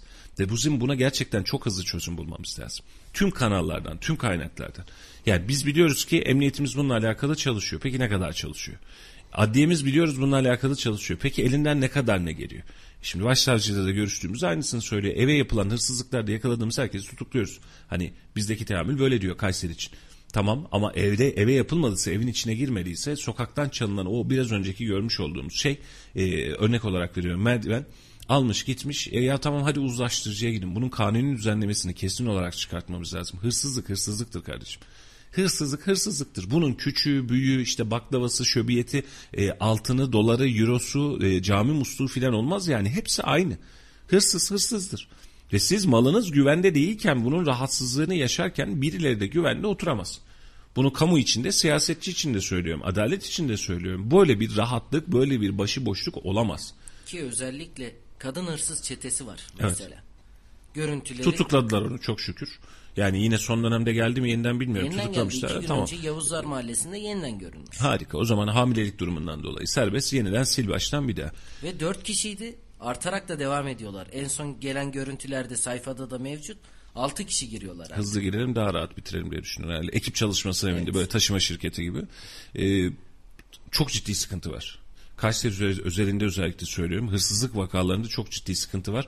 Adi hırsızlıkların arttığı bir süreç var. İnsanların rahatlıkları, pişkinlikleri var. Kablodan bakır kaplara kadar. Baltadan kesere kadar. Kapı kolundan kapının kendisine kadar. Hiç fark etmiyor. Boşta buldukları, taşıyabilecekleri, götürebilecekleri ne varsa çalan bir güruh ortaya çıktı. Ve bunun hukuken, kanunen tedbiri alınmazsa gerçekten işimiz çok zor Meriç'im. Çok zor. Yani bunun cezası da artmalı, cezası da arttırılmalı. Bunun mukavemeti önleyici destek çalışmaları da bunun arttırılmalı ve bu işten gerçekten Kayseri bir an evvel kurtulmalı. Biz rahatsızız, vatandaş rahatsız, herkes rahatsız ve buna bir çare bulunmayacaksa vatandaş yerinde durmaz. Bakın yarın bir gün başka işler ortaya çıkar. Yapmayın. Yani biz güvenle evimizde oturamayacaksak ülkemize, devletimize, milletimize, hukukumuza, askerimize, polisimize güvenemeyeceksek ya ben şurada oturuyorum bana benim başıma ne gelebilir ki diyemeyeceksek bugüne kadarki yaşadığımız huzur kenti, huzur kenti diye bas bas bağırdığımız yeri tutup da yeniden toparlayamayacaksak burada sıkıntı var. Ve sadece bakın özellikle söylüyorum polisin suçu değil, adliyenin suçu değil, totalde bir suç var. Çünkü kanun bu anlamda boşluklar içeriyor. Boşluklar içeriyor. Yani adam gitmiş almış tamam hadi uzlaşıya gidin de parasını sana ödesin mi malzemeyi versin mi uzlaşamazsan yeniden çıksın mı? Böyle bir dünya olabilir mi ya? Böyle bir dünya olabilir mi? İşte dün değil ondan önceki gün bir yakınımın başıma geldi. E, yaşlı başlı adam işte bir tanesi mesaj atmış kredi kartı aidatlarınıza amca aman biz buradan vereceğiz. 10 dakika sonra gidip bankadan çekebilirsin şu şifreyi bir versene 5000 lirası gitti adamcağız. E karşılığında götürüyorsun suç duyurusunu veriyorsun. Peki karşılığında takipsizlik. Nasıl çıkacağız bu işin içerisinden? Biz kime güveneceğiz ya? Kurban olayım. O paranın nereye gittiği belli, SMS'i kimin attığı belli. İsterseniz 10 dakika içerisinde bulabiliyorsunuz bunu. Elinizdeki teknolojik imkanlar bu anlamda da var. Ki sokak röportajında da sormuştuk vatandaş ne düşünüyor diye. Vatandaşın birisi diyordu ki önceden böyle insanlar toplumda kabul görmezdi. Evet. E şimdi baktığımız zaman hırsız El üstünde takip- tutacağız neredeyse canım. Aynen öyle. Yani bizim sayfadaki yorumlarda bile altında görüyorsun işte bazı. ihtiyacı vardı. Herkesin ihtiyacı var. Hepimizin ihtiyacı var. Yok mu iletişim ihtiyacı? Her ay fatura geliyor, e, ödemeler var, aidatlar var, yapmak istediklerim var. Gidip bir yerde yemek yemek de bir ihtiyaç yani. Anladın mı? Hani gideyim ben ben şurada yemek yemek istiyorum. Bir İstanbul'a gidip gelmek istiyorum. Bir, ya bir, bir iki gün kafamı dinlesem, bir Kapadokya'ya mı kaçsam? Bunların hepsi ihtiyaç. İhtiyacı nereden baktığınızla alakalı. Ekmek de bir ihtiyaç. Hepsi bir ihtiyaç. Sen nereden bakıyorsun buna bağlı. Ve artık gerçekten bunu legalize hale getiren, bunu normalleştirmeye çalışan mantık, medya, hukuk bu sistemin tamamına gerçekten birileri artık neşter vurmalı. Adaletin olmadığı yerde, mülkün güvende olmadığı yerde adaletten bahsedemeyiz. Adalet mülkün temelidir çünkü. Eğer mülkünüz güvende değilse ortada adalet kalmamış demektir. Bu noktaya getirmesinler. Kim nereden ne yapacaksa bir an evvel yapması lazım ve bunu çok sesle siyasetçilerimizin bizim herkesin çok sesle dillendirmemiz lazım.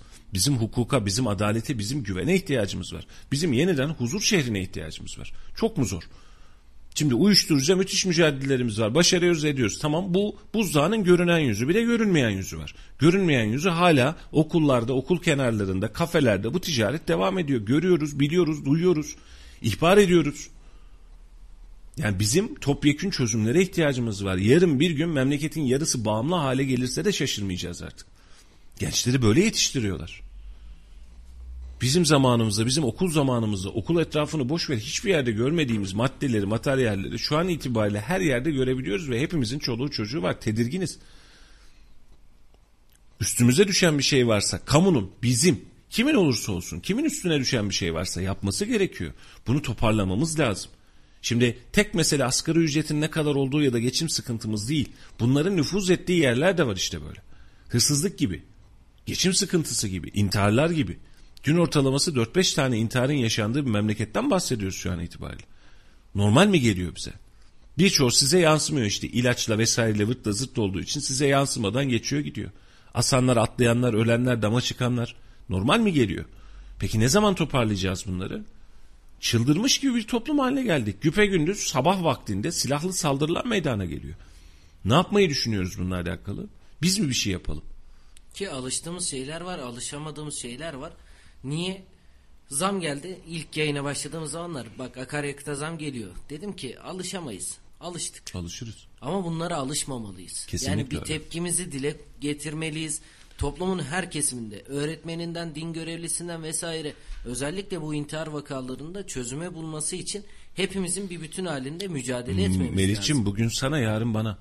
Yani bu şiddete, bu e, vandallığa, bu hırsızlığa, bu insanların kendi kendinin hayatına kıyma eylemine, eğilimine birileri parmak basmazsa bak yine söylüyorum bugün sana yarın bana. Toplumu bu hale getiren bir düzenek var. Ve çığ gibi büyüyor. Hiçbir şey yokmuş gibi davranmanın bir anlamı yok. Ve burada elimizden gelen var gelmeyen var. Ya kardeşim işte e, F-35'leri alamıyoruz. Tamam bu belki elimizden gelmiyor ama şu an memleketteki hırsızlık olayını çözmek de mi elimizden gelmiyor? Bu da mı elimizden gelmiyor? Hırsızlık var. Hırsız var. Ne yapacağız? Gözümüzü mü kapatacağız? Gücümüz yetmiyor mu diyeceğiz? Ve bugün sesimiz çıkmıyorsa benim bir şeyim çalınmadı Mecnun.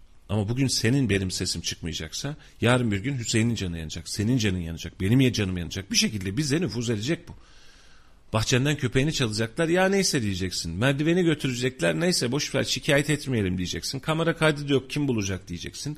Evine girecekler parmak izi arayacaklar. Kendi evinde senin parmak izini bulamayacaklar ya neyse diyeceksin. Sonra Katil olacaksın. Niye?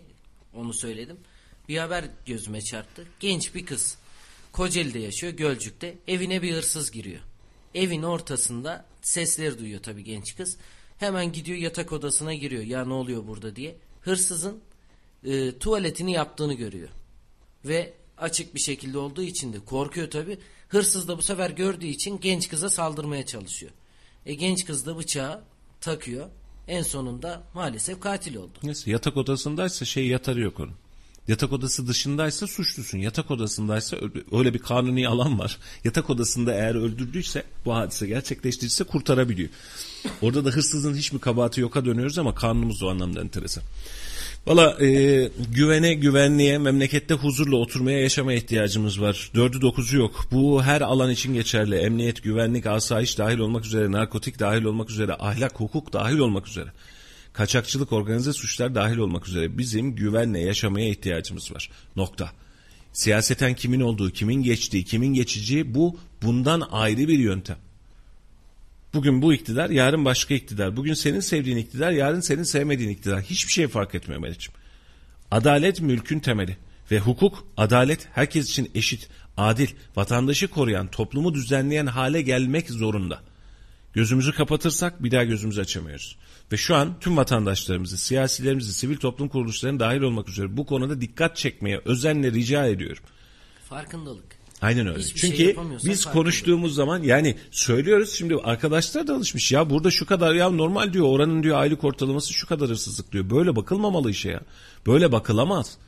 Yani düşünsene ya hırsız her halükarda gelecek benim için sen tedbirini al. Yani tamam tedbirimi alayım da ne kadar daha tedbirimi alayım? Yani binanın kapısına da bir daha mı kilit takayım? Harican binanın kapısının demirini mi kilitleyeyim ne yapayım? Yani ne kadar daha tedbir almaktan bahsediyoruz? E hırsızı sal Nasrettin Hoca'nın meşhur köpek hikayesi var. Bilir misin sen onu Mehmetciğim?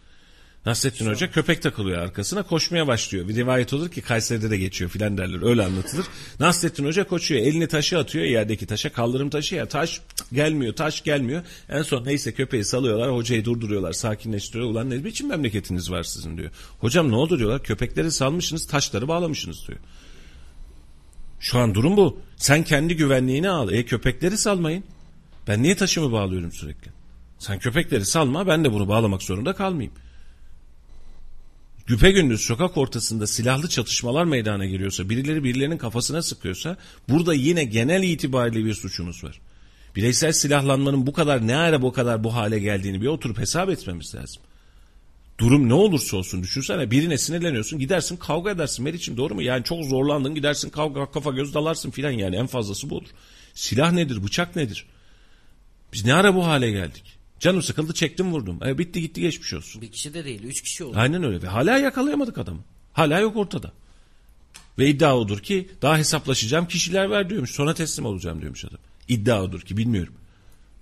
Şimdi bu hale gelen bir düzeneğin içerisinde hukuk, adalet, emniyet, asayiş bunun içerisinde biz ne kadar huzurlu olabiliriz ki? Ben değilim. Ben değilim. Yani her an ne oluyor acaba tedirginliğini yaşamaktan sabah bir e, yani erken saat dinlediğimiz için ben asansörlerinde merdivenden bir kadıncağız iniyor şüphelendim. Binama biri mi girmiş acaba diye şüphelendim döndüm yeniden baktım kimmiş diye neyse gitti arabasına bindi. Çok şükür dedim tamam bizim komşu kış günü olunca ağız yüz kapalı hiçbir yerde görmüyorsun Meriç'im. Ben niye tedirginlikle yaşamak zorunda kalayım ki? Ki özellikle varoş mahallelerde tek katlı mahallelerin tek katlı binaların olduğu yerlerde bu çok çok daha fazla meydana gelmeye başladı. Açık çünkü. Alan açık. Aldım gittim. Adamı bulacaksın. Nasıl bulacaksın? Kamera ne gezer? Parmak izi ne gezer? Alıyor gidiyor zaten. Hadi buldum malzeme zaten gitti.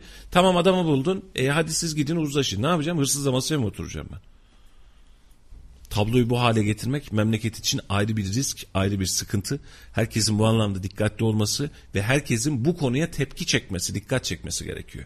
Yani birlik olarak hep beraber bu anlamda hareket etmemiz lazım. Bunun sağ solu, ortası, arkası, berisi yok. Bunun hükümete karşı bir isyan boyutu da yok. Hani bundan korkanlar var. Ya şimdi ağzımızı açarız bizi yanlış anlar. Ne alakası var ya? Ne alakası var? Tabii ki gideceğiz, tabii ki söyleyeceğiz nokta. Yani hırsızların içerisinde ben güvenle nasıl yaşayacağım? Bunun hükümetle ne alakası var? Hükümetin üstüne düşen bir kanuni düzenleme ise bir zahmet onu da yapacak. Torba elimizi atıp dakika başı yasa çıkartıyoruz ya yapacağız abi o zaman. Yapacağız yapmamız lazım. Yarın bir gün ağzımız ayrı kalacağız. Elimizde avucumuzda bir şey kalmayacak. Güven bittikten sonra da sen beni yeniden normalleştiremeyeceksin. Bu güven bitmeden insanın devletine olan, milletine olan, hukukuna olan, adaletine olan güveni bitmeden bununla alakalı çok hızlı, çok acil ivedi olarak hem gündem almak lazım hem de bunun çözümü içinde e, mücadele etmek lazım. Yani e, ne kadarınızın olduğu asgari ücretin ne olduğundan çok çok daha önemli. Güvende olup olmamanız. Bu kısmı da özellikle dikkat çekmek lazım. Buyurun. En azından biz de bugün dikkat çekmiş olduk. Biz iki güne bir, üç güne bir yapıyoruz bunu. İnşallah yerine ulaşıyordur. Ee, şimdi e, çok değerli dinleyicilerimiz bazen şahsi olarak telefon numaramızı vesairemizi bilenler arıyor, ulaşıyor. Sağ olsun tebriklerini, takdirlerini ulaştırıyorlar. E, sesimizin ulaştığının farkındayız. Gerek sosyal medyadaki canlı yayınlarımıza gerek karasal yayınlarımıza sesimizi ulaştırabildiğimizin farkındayız. Çok şükür. E, sizlerle de varız. Yani bu süreçlerde attığınız mesajlar, telefonlarınız, aramalarınız bunlar bizi gerçekten aşırı derecede mutlu ediyor. Doğru yaptığımızı, doğru söylediğimizi ya da yanlış söylediğimizde nerede yanlış söylediğimizi bize bir kez daha fark ettiriyor. Bunun için bize verdiğiniz verdiğiniz o büyük destek bizim için çok önemli. E, çok teşekkür ediyoruz tüm dinleyenlerimize. Artık abone olanlarımıza dahi çok teşekkür ediyoruz. Sağ olun, var olun. Evet, diğer bir haberimiz. Dün Melik Gazi Belediye Başkanı Mustafa Palancıoğlu bir basın toplantısı düzenledi. 2021 yılında yapılan çalışmalar ve hizmetlerle ilgili basın düzenlediği basın toplantısında bir oradaki önemli parantez Gider bütçemiz tahmini 565 milyon iken harcamamız 541 milyon TL'de kalmış. Bu da e, Melik Belediyesi tarafından rekor yapılan işleri anlatıldı. Dün bu da Melik Gazi Belediyesi gerçekten Kayseri'nin merkez ilçesi olması bakımından önemli bir toplantıydı ve büyük de bir rakam. Hayırlı uğurlu olsun. Güzel de bir çalışma olmuş. Dün toplantıyı takip ettik e, Mehmetciğim. Oradaydım. Sağ olsunlar davet etmişler. Toplantıda da ne oldu ne bitti diye bakmak isterim. Tabii ki şimdi Anlatımlar tek yönlü olunca tabii ki bu anlamda da normal böyle de olması gerekiyor. Yapılan hizmetler, yapılan yatırımların büyüklüğü, neler yapıldığı, e, kentsel dönüşümde hangi e, alana ulaştığı, yeni kentsel dönüşümde nelerin çıkacağı, ne kadar asfalt atıldığı, ne kadar tesisinde yenilendiği gibi rakamlarla e, çıktık. Aslında soru sormak için de çok vaktimiz kalmadı. Uzun zamandır böyle hafif dargınlıklarıyla bilinen Azim Bedeniz ve Mustafa Palancıoğlu son celsede birazcık şeye dönderdi işi böyle karşılıklı münazaraya dönderdi. E, o soruyor bir daha soruyor cevap veriyor bir daha soruyor filan. Onlar o e, dostluk e, şeyini birazcık daha herhalde nitelikli hale getirdiler. Azim Bey'e de söyledim abi yeter yani soracağımız soru var onu da soramadık dedim. Hatta çıktım toplantıyı terk ettim. E, bir başkan yardımcısı kardeşimiz de sağ olsun abimiz e, yemek yemeden göndermeyeceğiz dedi. Öyle olunca mecbur kalmış olduk. Güzel bir toplantıydı etkili bir toplantıydı. E, ama e, meselede sorulabilecekler ve ortaya konulabilecekler konusunda birazcık bizim için kısır geçti basın mensupları için. E, ama beraberinde benim için en etkileyici rakamlardan bir tanesi, en etkileyici verilerden bir tanesi. Türkiye'de ilk 14 içerisinde olması Melik Gazi'nin ne konusunda? Ev almak konusunda, ev talebi konusunda, konut talebi konusunda e, ki 14'ün önümüzdeki 13 tane ilçede Türkiye'nin güzide yerlerinden ev alım satımlarına göre, rakamlara göre bakılmış en çok ne kadar alınıp satıldığıyla alakalı yapılan bir veri ve analiz. Melik Gazi sevilen, seçilen e, ve beraberinde de ev alınmak istenilen yani ben gideyim buradan ev alayım, ben birazcık param var buradan ev alayım diyebileceğiniz bir bölge haline gelmiş. Tabloda bunu görmüş olduk. Yapılan çalışmalar belediye çalışmaları. Ekstra çalışmalar var mıydı? Mesela e, bizim çift başlı kartalımız vardı bir proje olarak konuştum. Soramadık yani başkan bey ne oldu bizim o çift başlı kartal diyemedik. Aradan bu kayboldu. E, beraberinde mesela hayvan barınaklarıyla alakalı ne yaptınız? Yeni bir gelişme var mı? Bunu soramadık kayboldu. Kültür sanatla alakalı ekstra bir şey düşünüyor musunuz bölgenizde? Hani e, çünkü mesela geçen yıl bunu konuşmuştuk. Pandemi sonrasında 80 parkta farklı etkinlikler yapacağız denmişti. Ama bu sene yeni yılda ne kadar daha kültür sanata bir şey harcayacaksınız? Ne kadar var olacaksınız? Sanatsal etkinlikler, kültür etkinlikleri olacak mı? Hiç soramadık ya da detaylandıramadık. Bunlar da belediyeyi belediye yapan kısım. Mesela şöyle bakalım. Çok güzel asfalt atmış. Ellerine sağlık. Bütçeyi düşürmüş. Ellerine sağlık. Bunlara bir itirazımız yok. Ama bunlar belediyenin asli unsur görevleri. İnsana dokunur. E, nitelikle dokunur. Yapılabilecek işlere baktığımız zaman bizim için daha önemli hale geliyor. Mesela Melik Gazi Belediyesi'nin hep takdir ettiğim kısım 70, 80, 90 yıllık, 50 yıllık ağaçları alıp dikmesiydi. Ne kadar başarılı oldu. Keşke sonuçlarında bizle bu anlamda paylaşılmış olsaydı. Sebep şu hani bir ağacı dikip yıllarca peşinden bekliyorsun yemek için. Büyüdü büyüyecek aman kopmuş aman bu olmuş. Bunun yerine daha kökten ağaçlar dikilince bir 30, 40, 50 yıl kazanıyorsun mesafe olarak kazanıyorsun. Daha hızlı yeşillenebiliyorsun. Bu kısım Melik Gazi'nin takdir ettiğim işlerinden bir tanesiydi mesela. O kadar yaptığı işin içerisinde okul açtık, cami açtık, temelini açtık. Bence bu ağaç daha önemli. Ağaç olduğu için değil, nitelik olduğu için. Şimdi okul yapılmış, cami yapılmış, sağlık ocağı yapılmış, 112 istasyonu yapılmış. Ellerinize sağlık. Hayırseverler dahil olmuş, Melik Gazi dahil olmuş. Birazcık buradan bütçe gitmiş, birazcık bu organize edilmiş. Toplantının ilk gündemi de buydu. Bir ara hatta yanımdaki gazeteci arkadaşıma dedim ki yani müteahhit firma tanıtımı yapıyor gibi olmuş. Yani yaptık yaptık yaptık. İnşaat inşaat inşaat. Peki sağlık ocağı yapmak sadece belediyenin görevi mi? Hayır devletin görevi. Okul yapmak sadece belediyenin görevi mi? Hayır milli eğitimin görevi. Yani bunun protokolü, akışı, yapılması, edilmesi tabii ki hızlandırmak adına bu anlamda e, belediyelerimizin e, nitelikli çıkışları var. Tamam bunu kabul ediyoruz ama mesela çok ihtiyaç olan bölgelerde kimse yoktu. Belediye buraya omuz attı. Buna kabulüm. Ama belediyenin işi sürekli olarak cami yapmak, e, okul yapmak, Kur'an kursu yapmak, sağlık ocağı yapmak değil. Yani belediyenin görevi değil. Görev tanımında bu yok. Var yapabilir ama belediyenin asli görevi bu değil. Ama Melik Gazi Belediyesi'nde en öne çıkan nokta bu. E, bazen biz de eleştiriyoruz. E, daha önce de söyledik. Yani sağlık ocağı yapacaksa Sağlık Bakanlığı, Sağlık Müdürlüğü, Vali Bey omzunu atacak bu işi çözecek. Şimdi belediye bütçesinden biz bunlara aman hayırsever de bulalım aman bunu da yapalım dediğimizde tamam bölgeye bir rahatlık getiriyoruz. Bu bölgenin okulunu yapmış oluyoruz. Sağlık ocağını yapmış oluyoruz. Ama bunu yapması gereken asıl kurumlar ortada yok. Bir zahmet o kurumlarda taşın altına elini koysun. Yani üç sefer Milli Eğitim Müdürü değiştirmeyi biliyoruz da üç tane okulun temelini attırmayı bilmiyor muyuz Milli Eğitim Bakanlığı'na? Bir zahmet çıksınlar bu işte yapsınlar.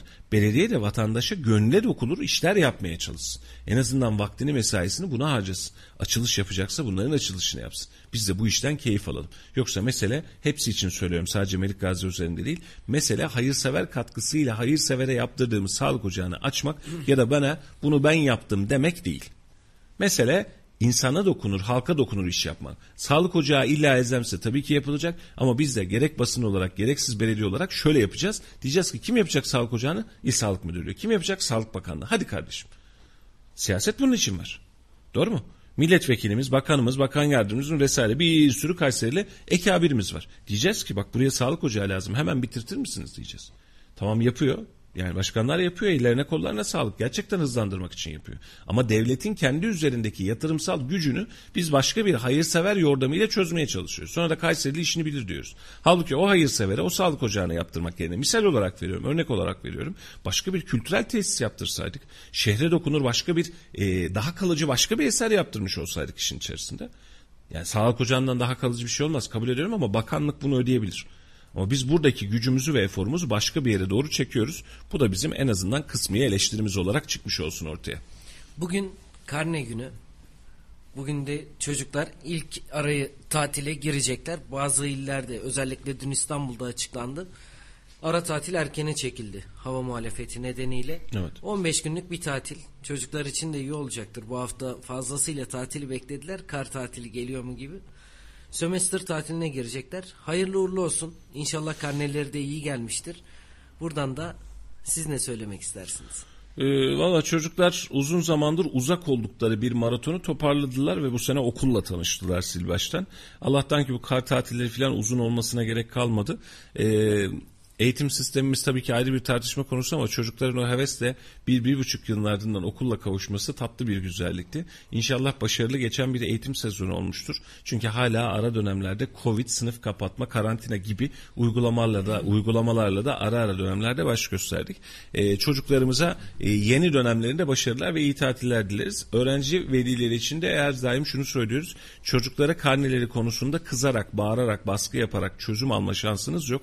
Gerçekten 30 oturup sakin sakin tane tane konuşarak bugünkü gelen karne sonuçlarında tebrik edeceğiniz yerlerde mutlaka tebrik ederek bu motivasyonu vererek eğitim sistemine bir katkınız olsun. Çocuklar bizim çocuklarımız. Bu çocuklar bizim geleceğimiz. Bazen başaramayabilirler. Bazen okuldaki derslerde çok iyi olmayabilirler. Israrcı olmak yerine gözümüzü açıp bu çocuğun yeteneği nedir'e bakmakta da fayda var. Ee, yoksa üniversitede işsizler ordusuna katmak için bir öğrenciyi daha zorlamak zorunda kalmış olacağız. Bu kısımda önemli kısım velilerimiz için. Allah e, onu onlara iyi bir tatil nasip etsin. Tabii ki güzel günleri geçsin. E, güzel bir geleceğimiz olsun umudumuzu. Ama eğitim sisteminde biliyorsun sancılıyım Meriç'im. O kısmı açmayayım. Açarsak bu, bu yayın yetmez. diye, lafım yarıda kalır. Aynen.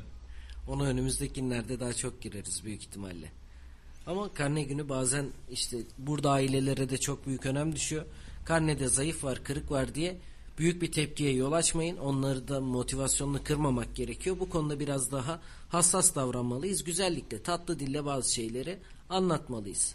Aynen öyle. Mantığa öyle bakmak lazım. Sokağa dönelim mi Hüseyin'cim müsaitse? Dün sokakta doğalgaz zammını sorduk e, ee, ve vatandaşımıza doğalgaz faturanız ne kadar geldi dedik. Bunu özellikle yaptık. Önümüzdeki ay yeniden yapacağız ne kadar gelmiş acaba diye. E, ee, doğalgazda ve elektrikteki, elektrikteki çıldırtan fiyatlar tamamen çılgın kampanya modundaki fiyatlar. Önümüzdeki dönemde önümüzdeki 15-20 gün hatta bir aylık dönem içerisinde en çok konuşacağımız uygulamalardan bir tanesi Melih'ciğim.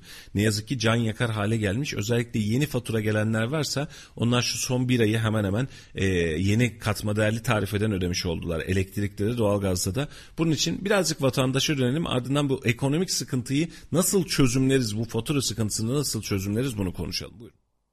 1012 lira. Sanırsam 300 liraya geçtik. Geçen sene de tam bunun yarısıydı. 1 lirayı buluyor yaklaşık. Kömür, odun fiyatlarını da düşünürsek.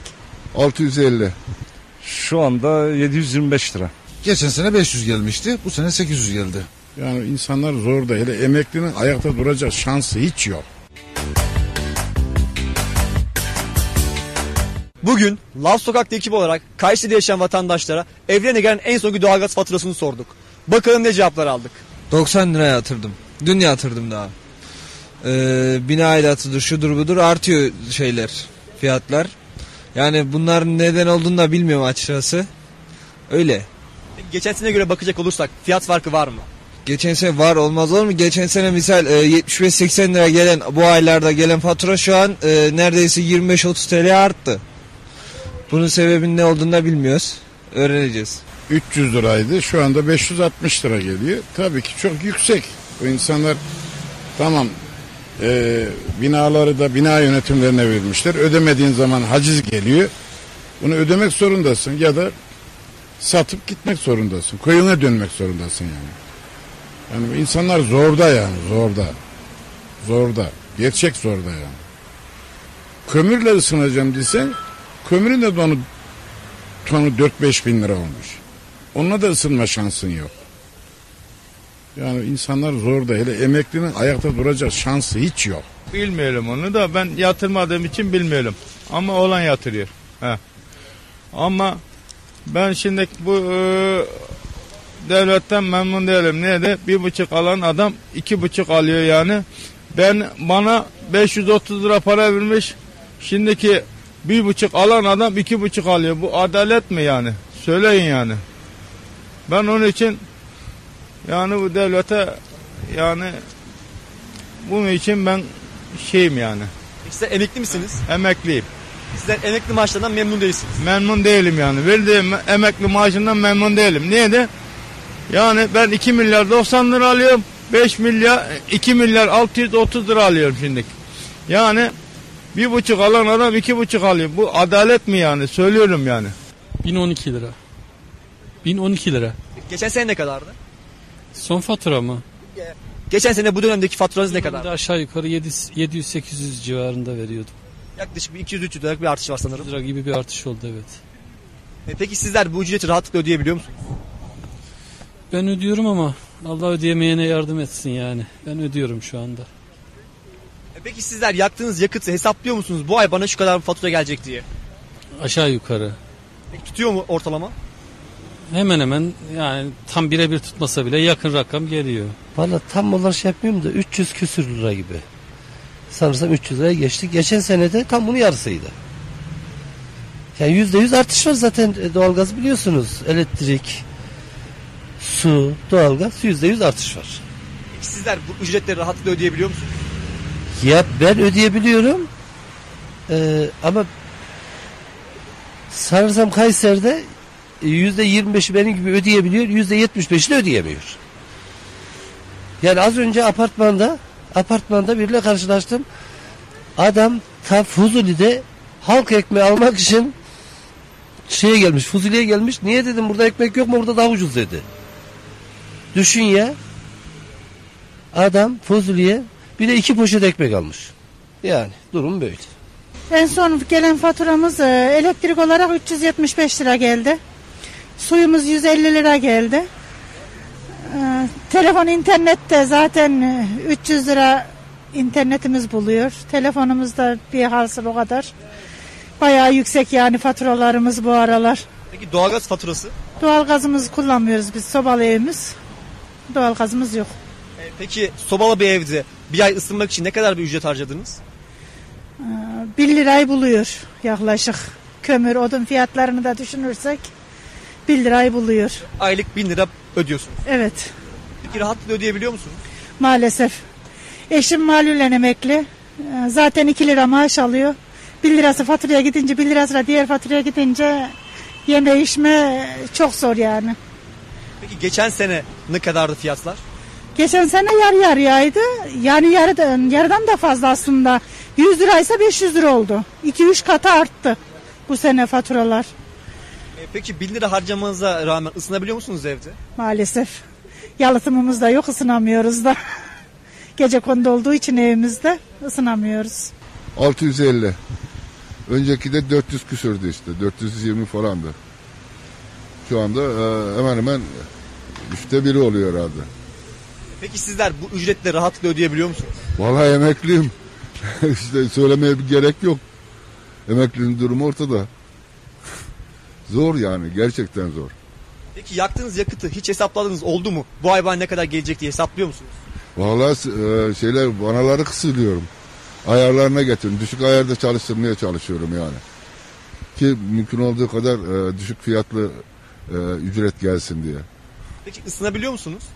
Valla ısınıyor muyuz? Isınmaya çalışıyoruz daha doğrusu. Isınamıyoruz istediği gerçek bir şekilde ısınma şansımız yok. Bu gerçek yani. Şu anda 725 lira. Gelen fatura. Geçen sene ne kadar gelmişti bu dönemlerde? Geçen sene 370 falan. civarındaydı. Tabii şu andaki gelen faturada dediğim fiyat.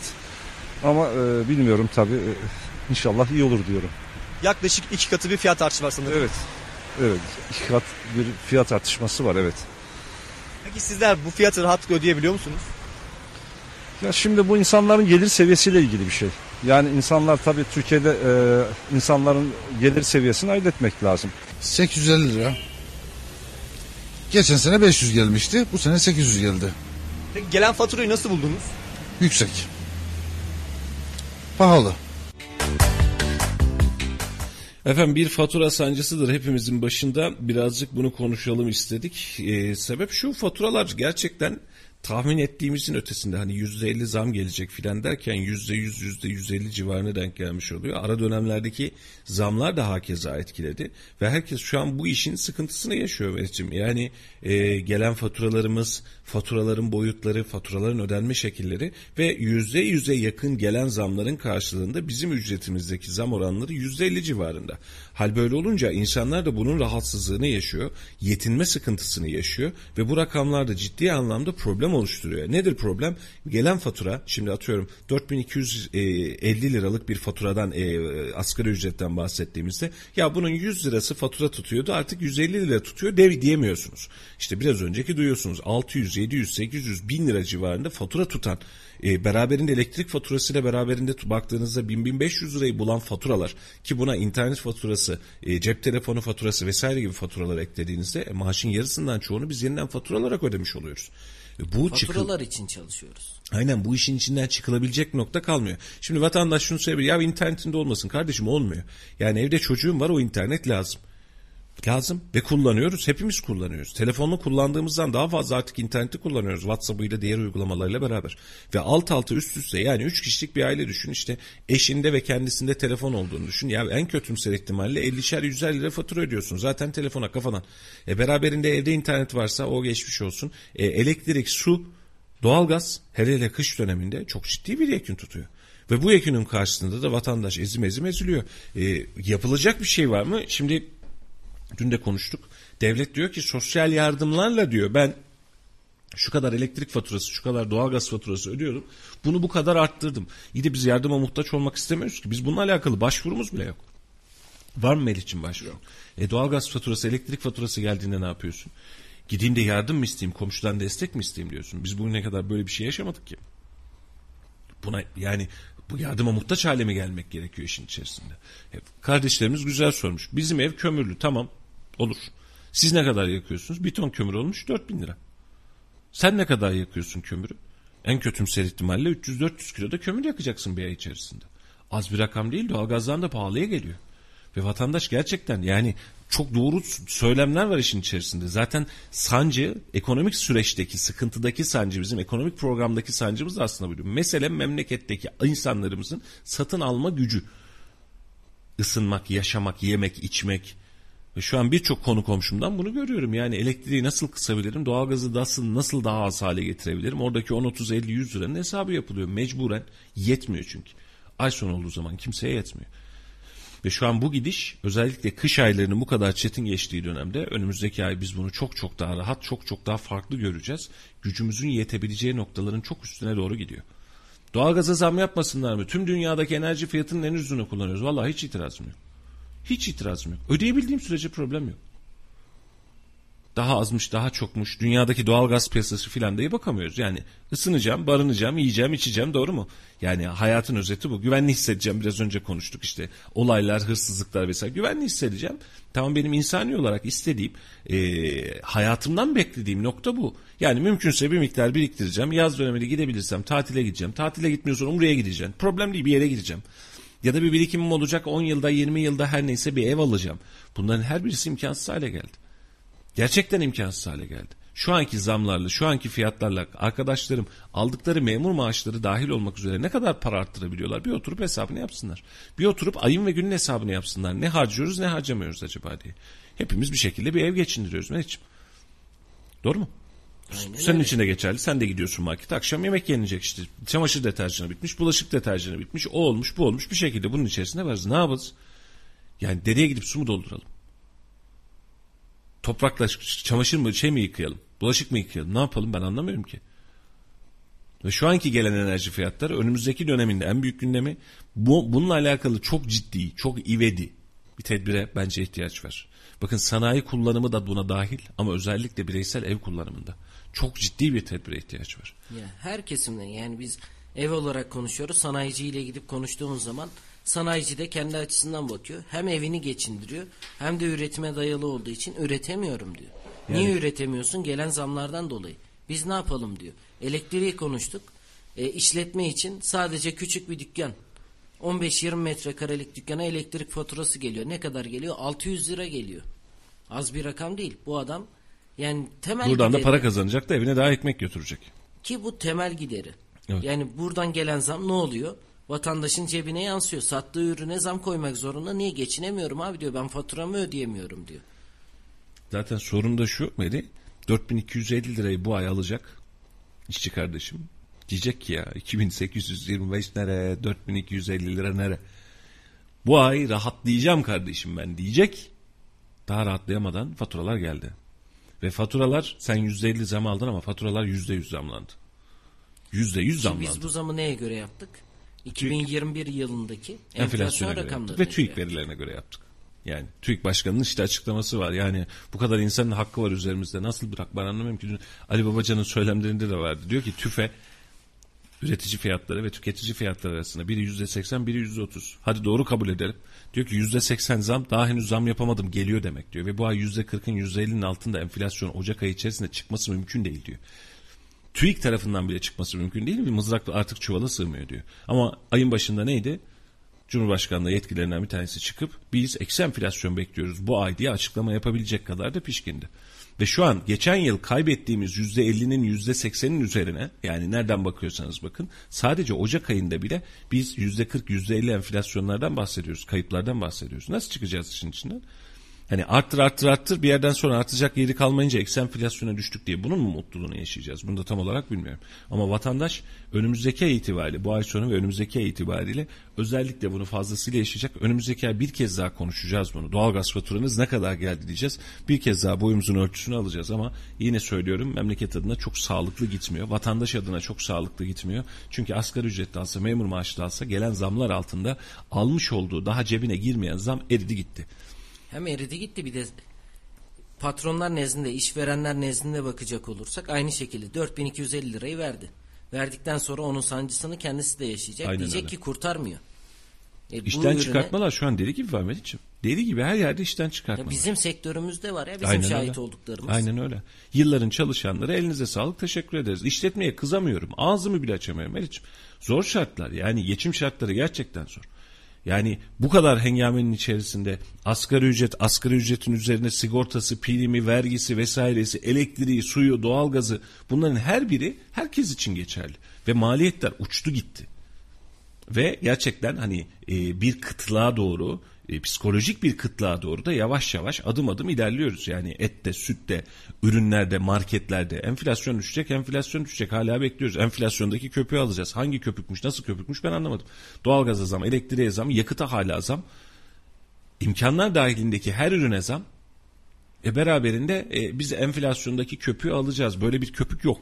Görünür itibariyle yok. Kimsenin de geri adım atacak hali yok. Şu an otopark işletmecisine geçen yıl kızıyorduk ya otoparka zam mı olur kardeşim diye. Şu an otoparkına zam yapan otopark işletmecisi belediye de olsa haklı. Çünkü aldığı paranın karşılığında bir anlamı yok.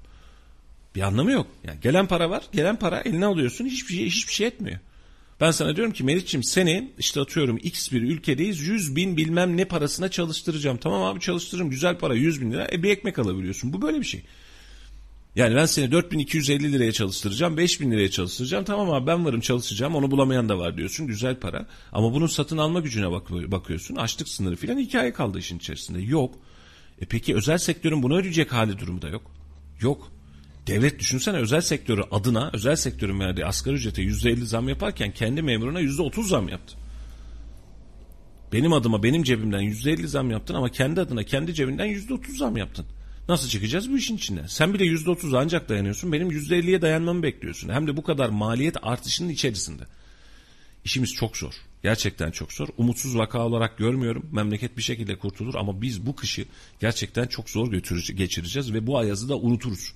unutmayız demiyorum. Yani biz hem bu kışı geçiririz hem de bu ayazı unuturuz. Çok zorlu bir e, birkaç ayımız var önümüzde.